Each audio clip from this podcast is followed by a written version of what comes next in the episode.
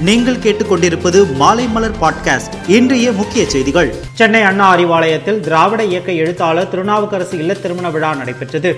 முதலமைச்சர் மு க ஸ்டாலின் கலந்து கொண்டு மணமக்கள் சிற்றரசு எழிலரசி திருமணத்தை நடத்தி வைத்தார். அப்போது பேசிய அவர் இந்திய நாட்டிற்கு இன்று ஆபத்து வந்துள்ளது. இந்த ஆபத்திலிருந்து நாட்டினை காப்பாற்ற வேண்டிய கடமை நமக்கு உள்ளது. இதனால் நமது ஆட்சிக்கு ஆபத்து வந்தாலும் நாம் கவலைப்பட வேண்டாம் என்றார். காரைக்குடியில் நாம் தமிழர் கட்சியின் தலைமை ஒருங்கிணைப்பாளர் சீமான் செய்தியாளர்களை சந்தித்து பேசினார்.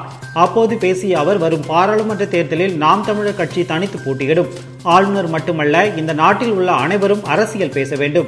அண்ணாமலை பேச வேண்டியதெல்லாம் ஆளுநர் பேசிவிடுவதால் அண்ணாமலைக்கு குழப்பம் என தெரிவித்தார். தமிழக கவர்னர் ஆர் என் ரவிக்கும் முதலமைச்சர் மு க ஸ்டாலினுக்கும் மோதல் போக்கு நீடித்து வருகிறது. இதற்கிடையே governor R N Ravi Delhi சென்று உள்துறை மந்திரி அமித்ஷாவை சந்தித்து பல்வேறு விஷயங்களை குறித்து ஆலோசனை நடத்தினார்.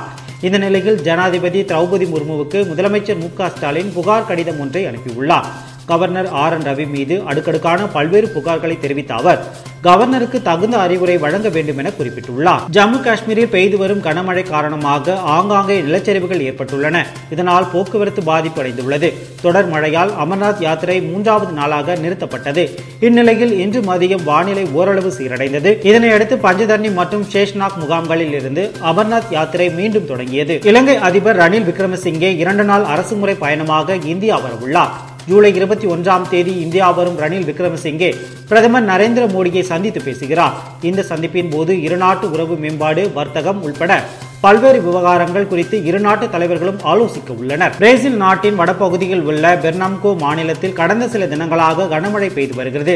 ரெப்சி அருகே ஜாங்கா பகுதியில் உள்ள ஓர் அடுக்குமாடி குடியிருப்பு திடீரென இடிந்து விழுந்தது. வீடுகளில் தூங்கிக் கொண்டிருந்தவர்கள் கட்டிட இடுபாடுகளில் சிக்கினர். இந்த விபத்தில் பதினோரு பேர் உயிரிழந்ததாக தகவல் வெளியானது. காணாமல் போன மூன்று பேரை மீட்பு குழு தேடி வருகிறது. அயர்லாந்தில் இளையோருக்கான உலக வில்வித்தை சாம்பியன்ஷிப் போட்டி நடந்து வருகிறது. இருபத்தி ஓரு வயதிற்குட்பட்டோருக்கான காம்பவுண்ட் பிரிவில் இந்தியாவின் பிரியன்ஸ் ஸ்லோவேனியா வீரரை வீழ்த்தி சாம்பியன் பட்டம் வென்றார். இதேபோல் பதினெட்டு வயதுக்குட்பட்டோருக்கான காம்பவுண்ட் பிரிவில் இந்திய வீராங்கனை அதிதி கோபிசன் சுவாமி அமெரிக்க வீராங்கனையை வீழ்த்தி தங்கம் வென்றார். மேலும் செய்திகளுக்கு மாலை மலர் பாட்காஸ்டை கேளுங்கள்.